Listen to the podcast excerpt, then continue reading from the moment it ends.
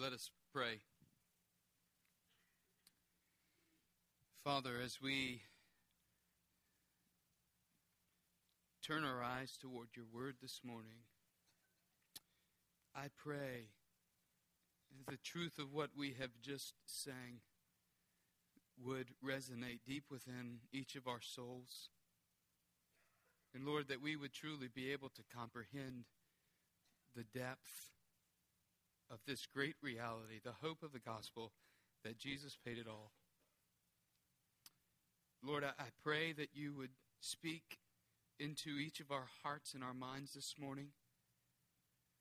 Lord, that our hearts would be ripe with a longing and a desire to hear your word and to be open and submissive to your word.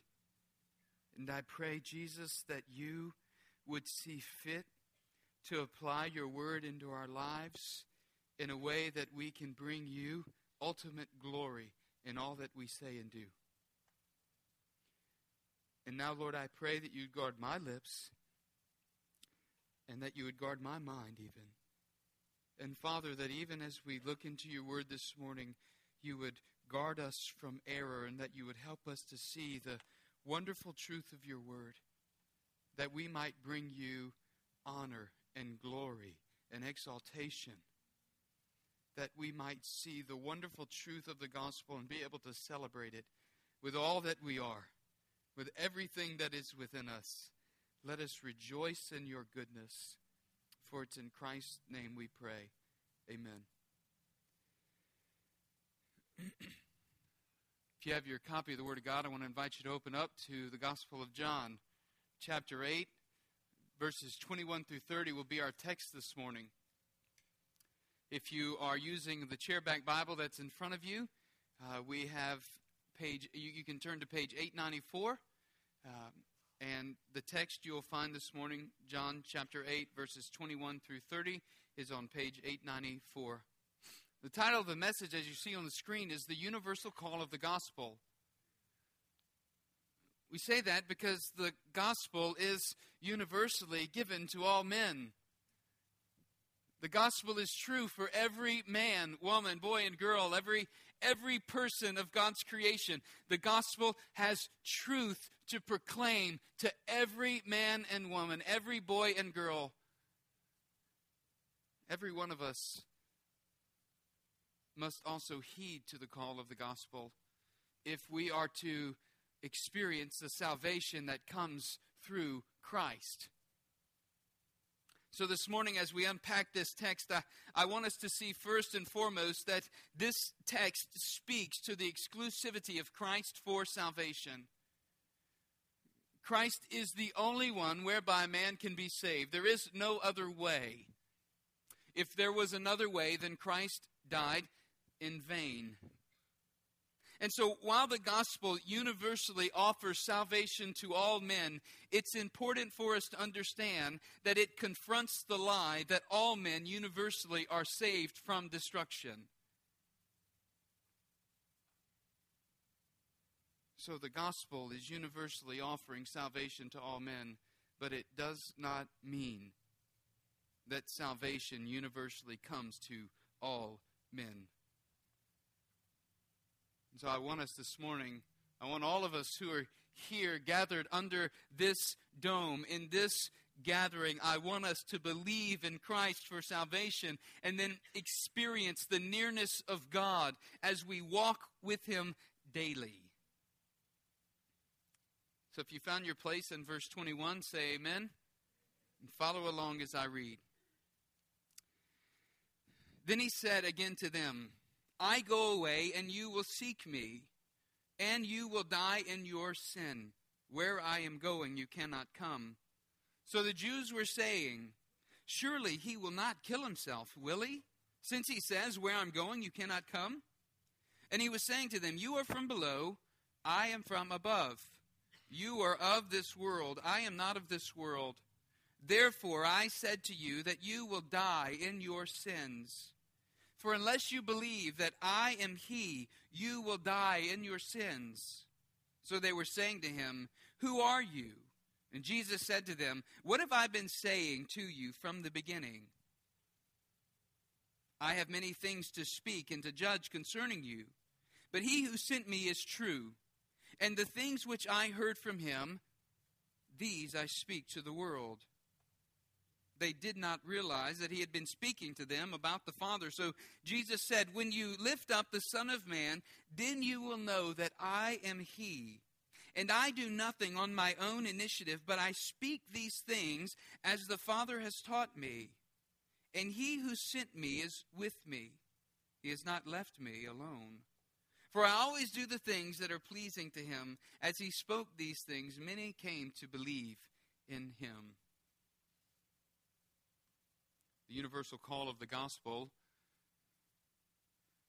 really prompts a thought within the heart of every man, certainly within our minds as we begin to think on, on eternity and what happens when this life is over. In fact, Job chapter 14, verse 14, Job says, If a man dies, will he live again? Question that has been asked from ages past.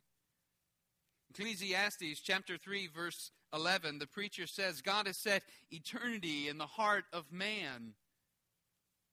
F.B. Meyer, evangelist, said, God has set eternity, speaking of this verse, in our heart, and man's infinite capacity cannot be filled or satisfied with things of time and sense. Eternity. Where will we spend eternity?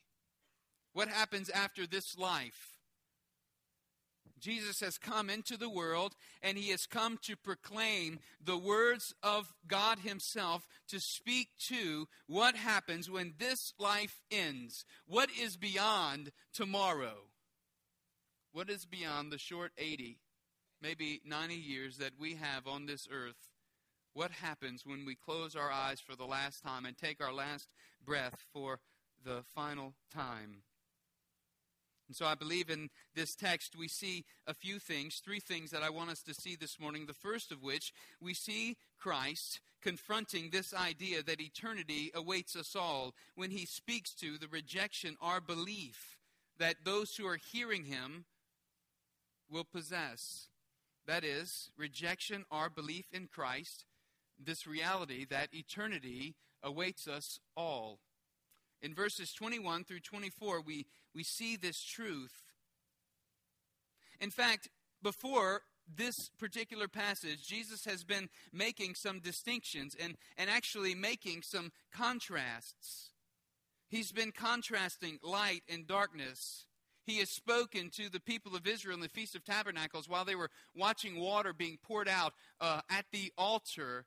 And he, he said to them, I, uh, I am the living water. Or he said, Come to me, all who thirst, and I will from you, whoever drinks from me, from you will, will flow rivers of living water. He's contrasted this idea of light and darkness. I am the light of the world. He who walks in me will not walk in darkness, but will have the light of life. And now we see him go and contrast, or at this point, contrast life and death. And that is to say, in verse 21, he explicitly makes, he makes the explicit statement when he says, I go away and you will seek me and will die in your sin. Where I am going, you cannot come. These are not easy words. These are not words that are spoken in order to win the crowd or the multitudes to follow him. In fact, we see that those who reject Christ will, in fact, die in their sin.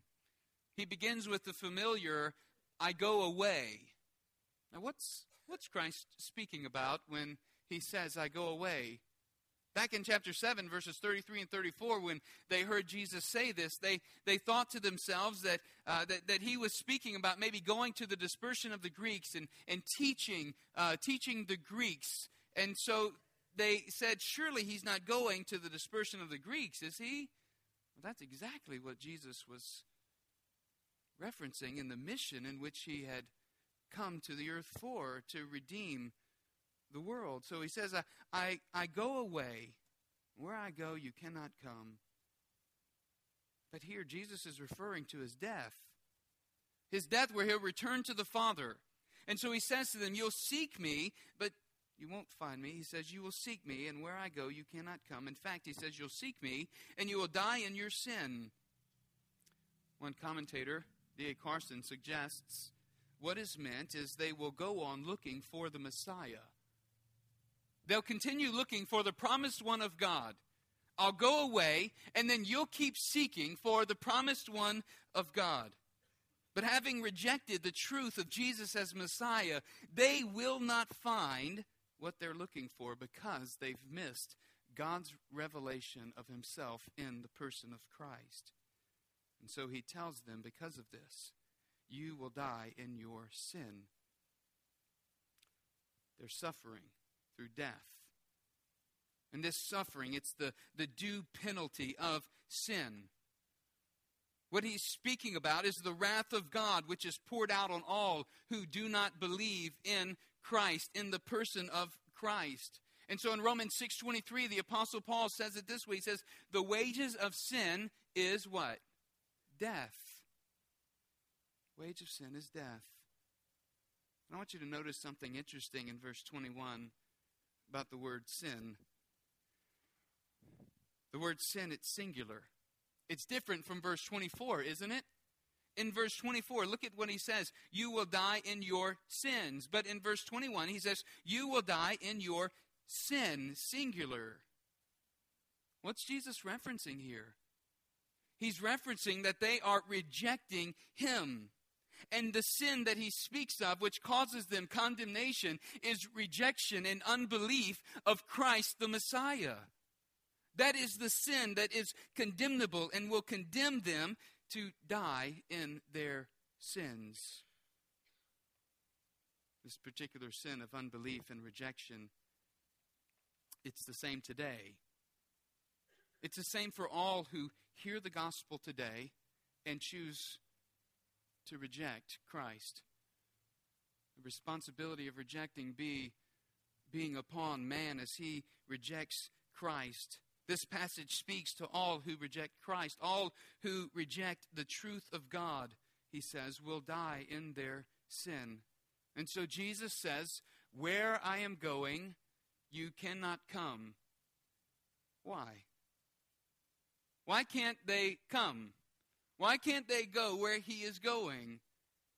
The reason is because those who enter the kingdom of heaven are those who believe upon Christ those who are not caught up in the bondage of unbelief and in rejection of Christ, but those who come and truly believe in Him. And so in verse 22, this leads to speculation among His hearers, among the Jews who are gathered there in the temple at the Feast of Tabernacles. And so in verse 22, it says, So the Jews are saying, Surely He will not kill Himself, will He? Since He says, Where I'm going, you cannot come.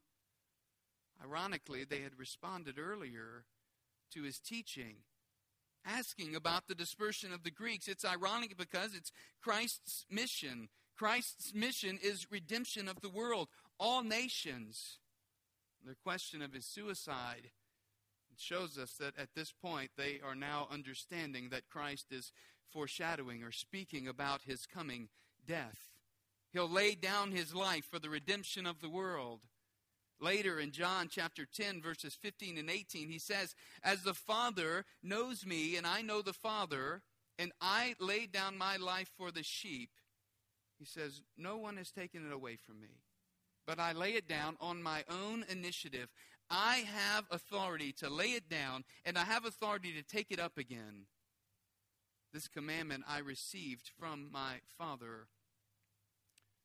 So there's an irony even here in how the, the misunderstanding of the world characterizes the work of Christ. Like a lamb that's led to slaughter, so was Christ as he was led up the hill called Golgotha to the cross, to his place of death.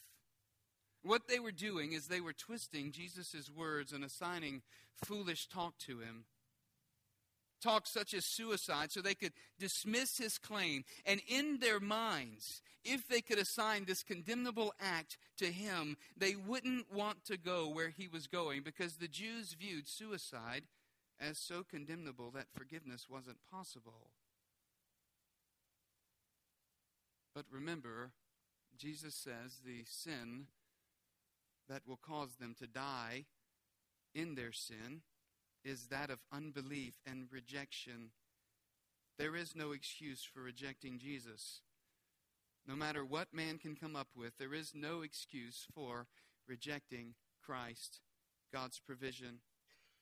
And so, secondly, we see that those who believe in Jesus as God the Son will have eternal life in verse 23. And he was saying to them, You are from below, I am from above. You're of this world, I'm not of this world. Verse 24 Therefore I said to you that you will die in your sins, for unless you believe that I am he, you will die in your sins. Foundationally, I want us to see two things when it comes to believing in Christ. The first, he speaks here in verse 24, saying, Unless you believe that I am He, you will die in your sin. So, when it comes to believing in Christ, the two foundational things I want us to see number one, it's this that we must confess. It, it deals with what we confess. Believing in Christ is about our confession. Our confession that, that this is it, that Jesus is God the Son, who through the incarnation came to atone for the sins of the world through the cross. And it's through the cross that Jesus makes all who believe to share in his righteousness that we stand justified before God the Father. So it has to do with our confession, confessing that Jesus is God's provision for salvation. That he has redeemed us, that he has forgiven us, forgiven us of our sin as he died on the cross. It, it has to do with our confession. But believing deals with more than just our confession, doesn't it? It also deals with the way we live, our living. Living one's life as a devoted follower of Christ, as a, as a disciple of Christ. In fact, this is what Jesus is speaking about in verse 23 when he makes this distinction between himself and his, and his hearers. He says of them, You are from below, you are of this world. But he says of himself, I am from above, I am not of this world. In other words, Jesus is of the kingdom of God. And if we are to go where he is going, we must become citizens of his heavenly kingdom. He says, Where I'm going, you cannot come. Right?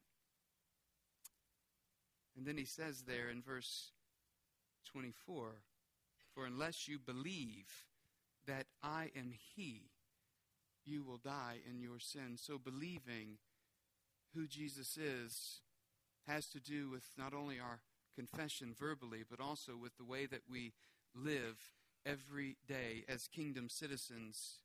And so, verse 24, becoming a citizen of the heavenly kingdom, occurs when one believes that I am He, as Jesus has said. Now, I want us to unpack just for a moment this understanding of I am He. It's Old Testament language. And it parallels what Drew read a few moments ago from Isaiah 43. It is this language of God speaking to the children of Israel, the nation of Israel, through Isaiah the prophet. In Isaiah 41, uh, 41 verse 4, he says, Who has performed and accomplished it, calling forth the generations from the beginning? I, the Lord, am the first and with the last. He says, I am He. God the Father declaring in Isaiah 43:10 as Drew read, "You are my witnesses," declares the Lord, "and my servant whom I have chosen, so that you may know and believe me and understand that listen, I am he. Before me there was no God formed and there will be none after me." Verse 13 of 43, "Even from eternity I am he, and there is none who can deliver out of my hand. I act, and who can reverse it? And then verse 25, I want you to see it again.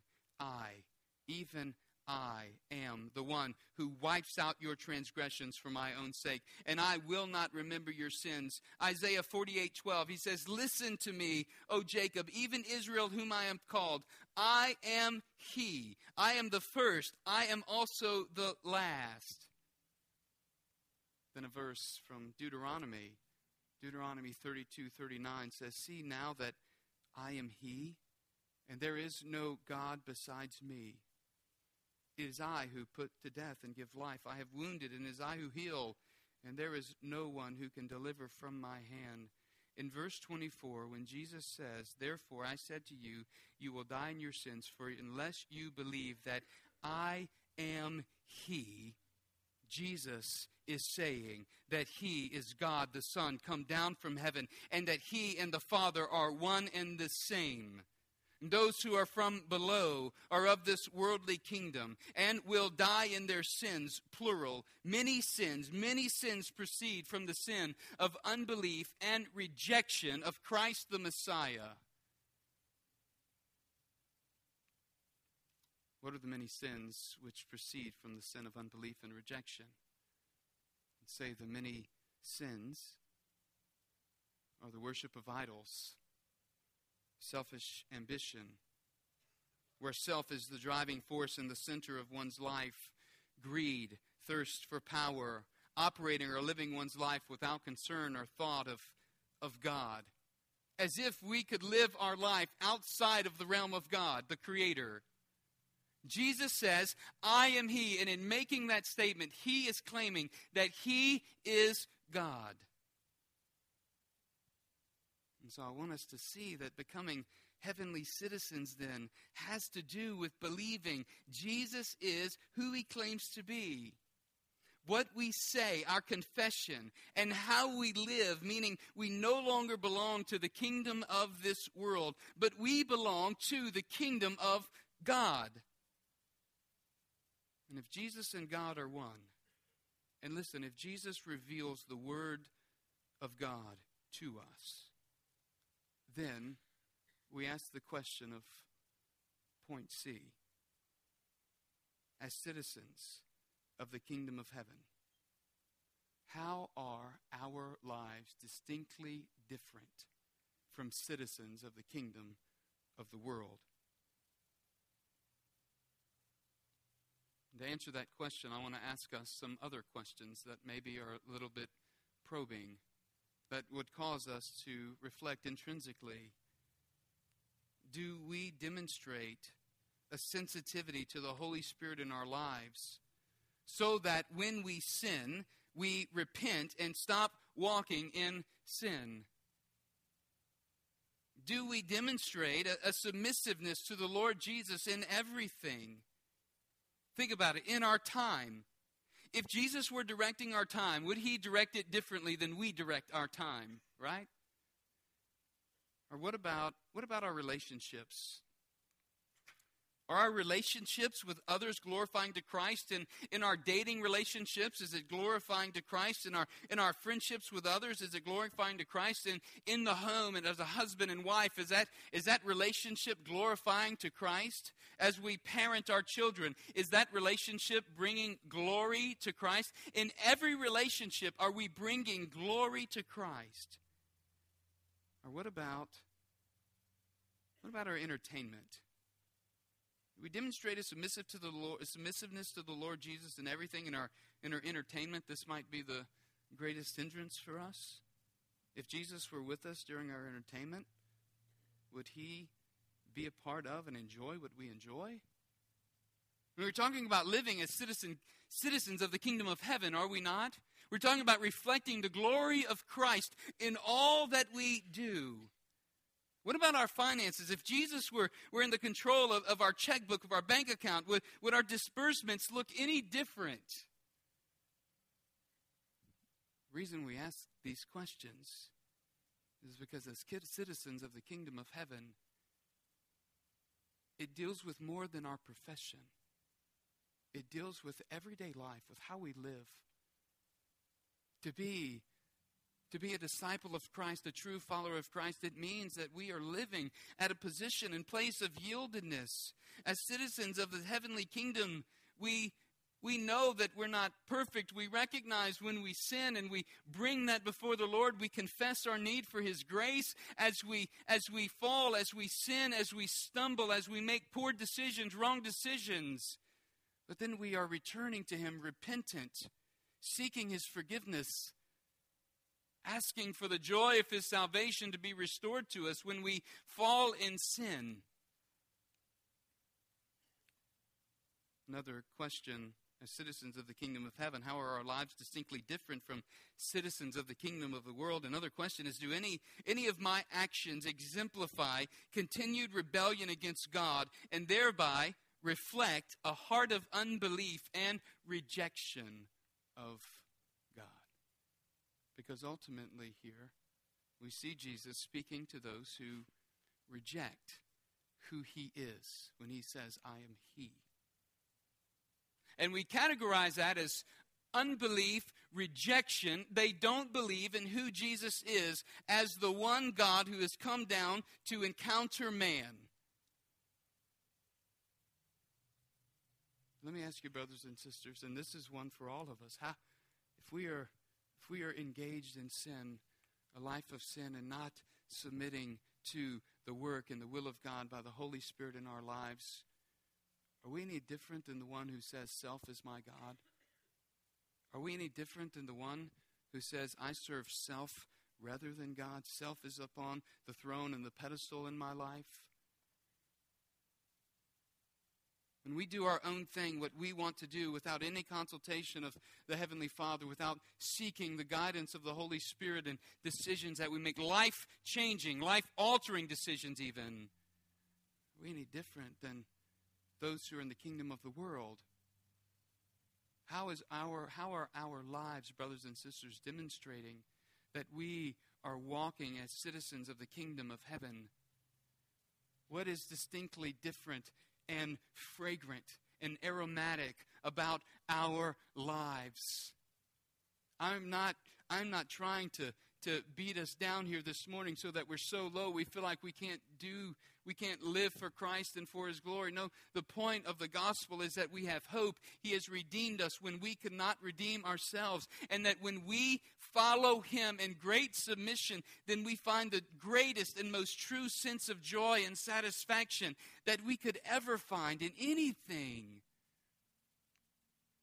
And so as we walk as citizens of the kingdom of heaven, I pray that our lives are distinctly different, aromatically fragrant before God, that we, because of our relationship with Christ, we are the aroma of life to life to those who are perishing. And that we are manifesting, He is manifesting through us the sweet aroma of the knowledge of Him in every place, as 2 Corinthians chapter 2, verse 14 speaks. May that be our joy. Rejecting or believing in Christ is more than a confession with our mouths. It's a call to living as citizens of his heavenly kingdom, which is distinctly different from the kingdom of the world. He says to them, You are from above. I mean, you are, I am from above. You are from below. You are of this world, and I am not of this world. And so it remains that all who follow Christ are born into the kingdom of God. Secondly, the mission of Christ is redemption of the world. In verses 25 through 27, we see this. We see it first in the form of an unthinkable proposition. Verse 25 They cannot fathom what he is saying. They were saying to him, Who are you? And Jesus said to them, What have I been saying to you from the beginning? They struggled to comprehend Jesus' identity. He reminded them that his witness had been consistent about himself from the beginning. In fact, in verse 27, they didn't realize that he had been speaking to them about the Father. For in verse 26, he had said, But he who sent me is true. They were unable to comprehend the identity of Christ the mission of Christ is redemption of the world. He has come to redeem, and this is an unthinkable proposition for all those who are hearing him, for most of those, rather, who are hearing him. But I would also say that maybe some here this morning, maybe those we encounter on a daily basis, are struggling similarly with the reality of Christ's identity. They're struggling to see who Christ is or to believe who Christ is, that he is who he claims to be. Paul said in 1 Corinthians 1:21 for for since in the wisdom of God the world through its wisdom did not come to know God God was well pleased through the foolishness of the message preached to save those who believe. For indeed, Jews ask for signs, and Greeks search for wisdom. But we preach Christ crucified, to Jews a stumbling block, and to Gentiles foolishness. The unthinkable proposition is that this man standing in front of them would in fact be God incarnate. God, the creator of the universe, taking upon human flesh, walking the earth, identifying with his creation, all that he might redeem his creation. Martin Luther said, The mystery of the humanity of Christ, that he sunk himself into our flesh, is beyond all human understanding. But the mystery of Christ is revealed in his divine proclamation. The mystery of Christ in the gospel is revealed through the Holy Spirit's granting, or Him granting the Holy Spirit into the life of all who believe when He ascends to the Father. And we have in verse 26 the divine proclamation where Jesus takes the words and the teaching of God and He communicates it to the world. The very words Christ speaks are God's words. And consequently, they will be a judgment on those who are part of the kingdom of the world. I have many things to speak and to judge concerning you, he says. He goes on to say, He who sent me is true. he says, These things I speak to the world the things that he has heard from the Father. We look back over John and we see that he's spoken to the woman at the well. He encountered her in the middle of the hot day, in the midst of her mundane daily life, everyday activity. And he says to her, I'll give you living water, and you'll never thirst again. And so she, she says, Give me this living water. And he entices her to to come and to hear that he himself is the living water. And in John 6:35 he he tells those who are hearing, he says, "I am the bread of life at the feast of Passover."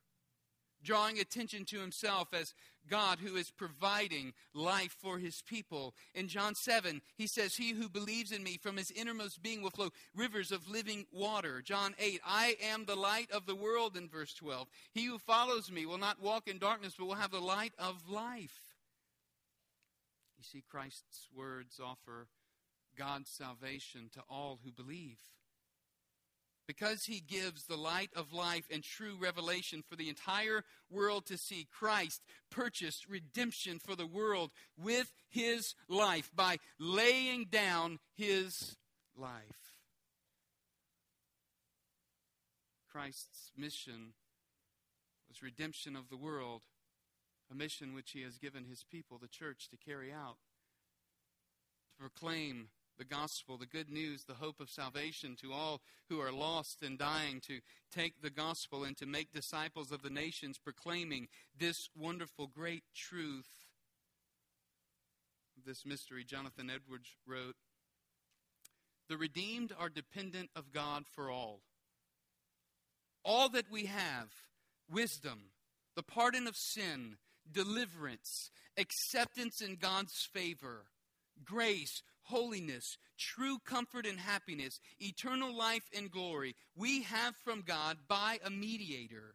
And this mediator is God. God not only gives us the mediator and accepts his mediation, and of his power and grace bestows the things purchased by the mediator, but he is the mediator. Yes, God is both the purchaser and the price. For Christ, who is God, purchased these blessings by offering himself as the price of our salvation. This is ultimately what Christ is pointing to in verse 28 when he says, When you lift up the Son of Man, then you will know that I am He. Thirdly, this morning, I want us to see the exaltation of Christ. The exaltation of Christ is the only way of salvation. It had to be this way. It's a popular notion today that many believe there's more than one way to earn eternal life, to gain eternal salvation. But in verse 28, Jesus speaks directly of the reality of his coming and his kingdom and gaining entrance into this kingdom of God. Jesus speaks again of his identity, as we've already covered in verse 24 and verse 28, when, when he says, I am he. And so he says, When you lift up the Son of Man, you will know that I am he. And I just want us to take a brief moment to understand these couple of phrases in that sentence. By lift up, Christ is referring to his crucifixion. He's referring to his crucifixion and to his exaltation and glorification. Jesus embraces the combination of, of glory and suffering in the cross when he speaks of being lifted up. In fact, Carson, Carson comments the verb carries a double force. When Christ is lifted up on the cross, he is being lifted up into his Father's presence. We think ahead in the Gospel of John in this high priestly prayer in chapter 17, verse 5, he's praying to God on behalf of the disciples, and he says, Now, Father, glorify me together with yourself, with the glory which I had with you before the world was. He's speaking of being lifted up. He says, When, when I am lifted up, when the Son of Man is lifted up, then you will know that I am He. You know, we tend to lift things up that we want to put on display. We lift them high. We put them kind of at a focal point so that people's eyes catch them. We want them to be displayed most prominently. It's kind of that way, even when we think about the maybe the American flag on a flagpole. We, we want it up above all other flags. If it's gathered there around other flags, right? We, we want it high above all the others to show that it is central, that it is the most prominent, that it's the one that's on display above all the others. Or we were just reminded of this recently through the Winter Games and the Olympics when we saw the, uh, the, the, the, the gold medal winner who would be lifted up on the podium above all of the others, right? Into that place of, of prominence, into that, uh, that, that place of uh, exaltedness. In, this, in a similar way, but much more profoundly. Jesus is saying when he is lifted up, that the cross is the tool of his exaltation. Later in John, he says, The hour has come for the Son of Man to be glorified. In chapter 12, verse 27, he says, Now my soul has become troubled, and what shall I say, Father? Save me from this hour. But for this purpose I came to this hour. Father, glorify your name. Then a voice came out of heaven and said, I have both glorified it and will glorify it again. When Jesus says, When I am lifted up, the Son of Man, then you will know that I am He. He is speaking of His glorification, of His being exalted for all to see. The Son of Man means his incarnation. And the cross is the instrument where Christ was lifted high so that he glorified the Father, through which he returned to the Father by his death, his burial, his resurrection, and his ascension. And so he says, You will know that I am he. It was through his death on the cross that men would come to know that he was God incarnate.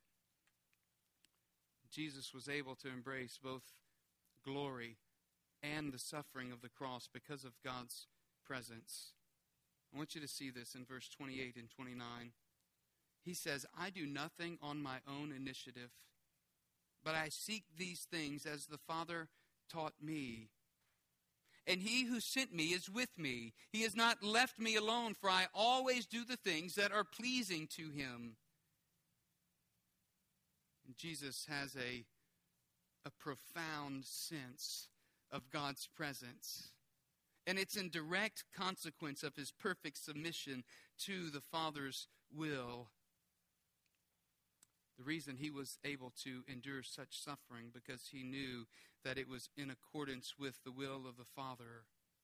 He knew that he was walking according to the Father's will. And I want to challenge us and encourage us, brothers and sisters, that we too can and should have a profound sense of God's presence daily in our lives. And we will have it in direct proportion to our yieldedness to the Father's will, i.e., if we are not yielded to the Father's will, then we will lack a sense of the presence of God within our lives, guiding us, directing us. But if we are yielded in submission to the Father's will, seeking Him, then we will not lack that presence of the Father. We will enjoy the presence of God through His Holy Spirit. Lest we think this is unattainable because it's only something that Christ Himself was able to attain this nearness and presence of the Father. I want to encourage you to read the work of a man by the name of Brother Lawrence. He had a book compiled after he passed away. A book was compiled of his life that says The Practice of the Presence of God. That's the title, The Practice of the Presence of God.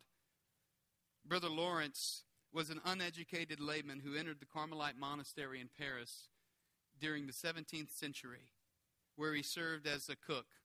All of his days, he served as a cook. He said he felt having a proper heart about tasks made every detail of his life possess surpassing value. I began to live as if there was no one save God and me in the world. He felt that he cooked meals, ran errands, scrubbed pots, and endured the scorn of the world alongside God. One of his most famous sayings refers to his kitchen. The time of busyness does not with me differ from the time of prayer and the noise and clatter of my kitchen while several persons at, are at the same time calling for different things, I possess God in as great tranquility as if I were upon my knees before the Blessed Sacrament. He spent years disciplining his heart and mind to yield to God's presence. As often as I could, he said, I placed myself as a worshiper before him, fixing my mind upon his holy presence, recalling his presence when I found my mind wandering from him. Beloved, oh, that you and I could say, like Christ, for I always do the things that are pleasing to him, speaking of our Heavenly Father. That we would know the nearness of God's presence. God has intended it to be this way. As citizens of the heavenly kingdom, He desires that we would experience the great joy of life, the enjoyment that comes from walking in fellowship with Him. As He spoke these things, verse 30 tells us that many came to believe in Him. And so I would add this morning this that we must come to confess that Christ's exaltation on the cross is the only way of salvation. It is the only way. And so, full comprehension of the salvation God provides must be grounded in the cross of Christ. Have you had a proper view of Christ's exaltation on the cross? Both his glory and his suffering, that we might have eternal life through the redemption that he has provided? This morning, I want to challenge us by closing with a few questions for us to consider. Has your life up to this point been consumed with unbelief and rejection of Christ? He's God's provision of salvation for the world. Maybe this morning you need to surrender to the kingdom of God and quit walking in the kingdom of the world by confessing your sin and believing upon Christ the one who has come to redeem us out of sin and bring us into his heavenly kingdom. Have you embraced the mission of Christ as his mission to redeem and save your soul? Beloved, have you embraced the mission of Christ as the mission that he has sent you as a believer on? And then, believers in Christ, let us ask ourselves this morning, as citizens of the kingdom of heaven, is my life distinctly different from those of this world? If not, what must change? And finally, am I looking to Christ's exaltation and glory as the joy of my life? Am I looking at Christ's exaltation and glory as the joy of my life? I want to close us in prayer and allow us some moments to reflect and to deal with the Lord internally as He wants to deal with us. To place our heart submissively before the throne of Christ and to be ready and willing to yield ourselves and however He is leading us. I'm going to pray, and then you respond as the Lord leads. If you need someone to pray with you, I'll be down front, willing and ready to pray with you this morning. Let us pray. Heavenly Father, beautiful Son, thank you for our salvation. Thank you, Holy Spirit, for taking your word and molding our hearts. We pray, God, that you will continue to teach us. And I pray this morning for each of us that you give us the strength to respond to your leading and your prompting so that we might walk as citizens of the kingdom of heaven for your glory, not for our own. It's in Christ's name we pray. Amen. I want to invite you to stand where you are this morning.